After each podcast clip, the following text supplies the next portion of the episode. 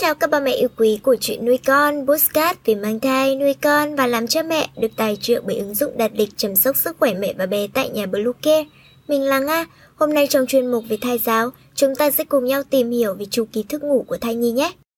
Chúng mình sẽ trở lại ngay sau đây. Các mẹ hãy tải ngay app Bluecare để đặt lịch tắm bé, điều dưỡng vú em, chăm sóc trẻ sơ sinh, xét nghiệm và điều trị vàng da cho bé tại nhà, nhắc và đặt lịch tiêm chủng.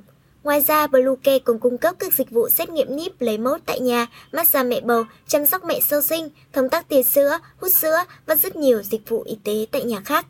Truy cập website bluecare.vn hoặc hotline 24 trên 7 0985 76 8181 để được tư vấn cụ thể các mẹ nhé.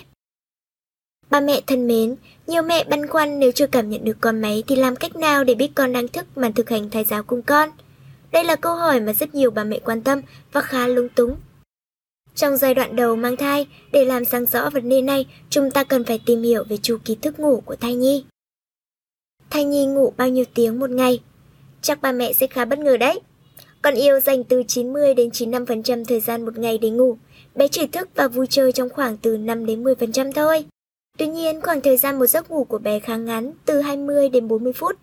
Bé thường thức vào buổi tối khi các hoạt động vận động của mẹ giảm so với ban ngày. Đó là từ 7 giờ đến 9 giờ tối và từ 11 giờ đến 1 giờ đêm. Tử cung mẹ là môi trường tuyệt vời cho con phát triển. Không một môi trường nào lý tưởng bằng tử cung của mẹ cho thai nhi phát triển toàn diện. Chiếc nôi êm ái này khiến bé ngủ ngon bởi sự tĩnh lặng, tối và ấm áp. Nhiệt độ ổn định 37 độ C cho người mẹ khiến bé cảm thấy rất thoải mái.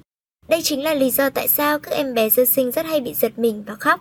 Nguyên nhân đến từ sự thay đổi của môi trường, ánh sáng mạnh, tiếng ồn, nhiệt độ khác biệt khiến bé rất sợ hãi và bất an.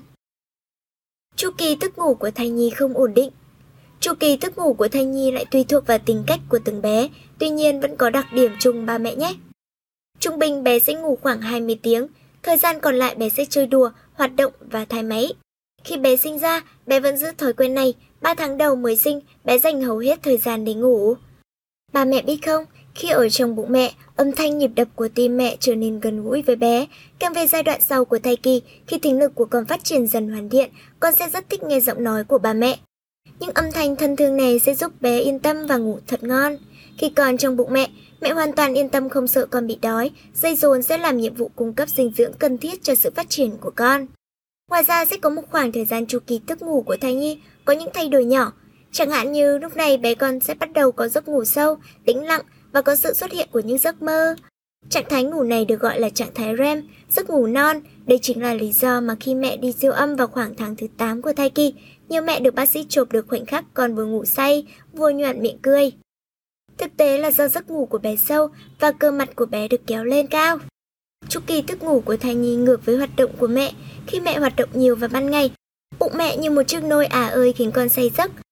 Khi mẹ nghỉ ngơi, thường vào buổi tối bé sẽ tỉnh hơn và năng nổ hoạt động hơn. Đặc biệt lúc mẹ thoải mái trên giường hoặc trên ghế, thậm chí là bé sẽ giữ nếp sống sinh hoạt này trong giai đoạn đầu chào đời. Nên mẹ cũng khá khó khăn trong việc thay đổi giấc ngủ của con. Hiểu chu kỳ giấc ngủ và biết cách đánh thức con thực hành thai giáo. Khi mẹ muốn thực hành thai giáo cùng con, hoặc khi mẹ muốn đánh thức con khi đi siêu âm, mẹ có thể tham khảo một số mẹo sau đây nhé. Cách 1. Mẹ uống một cốc nước táo hoặc nước cam trước 30 phút khoảng thời gian mẹ muốn con thức. Lượng đường trong hai loại nước ép này sẽ đánh thức bé. Tuy nhiên mẹ không nên uống vào buổi tối vì hai loại nước này không có lợi khi uống vào khuya. Cách 2, mẹ nhẹ nhàng đi bộ cũng là cách đánh thức em bé dậy. Cách 3 là trò chuyện và gọi con dậy. Cách 4, ấn nhẹ vào bụng. Cách thứ 5, ngoài ra khi mẹ cười hoặc ho lớn cũng khiến con thức giấc. Hy vọng những chia sẻ trên đây đã giúp ba mẹ lựa chọn được khoảng thời gian thích hợp để thai giáo cùng con yêu nhé.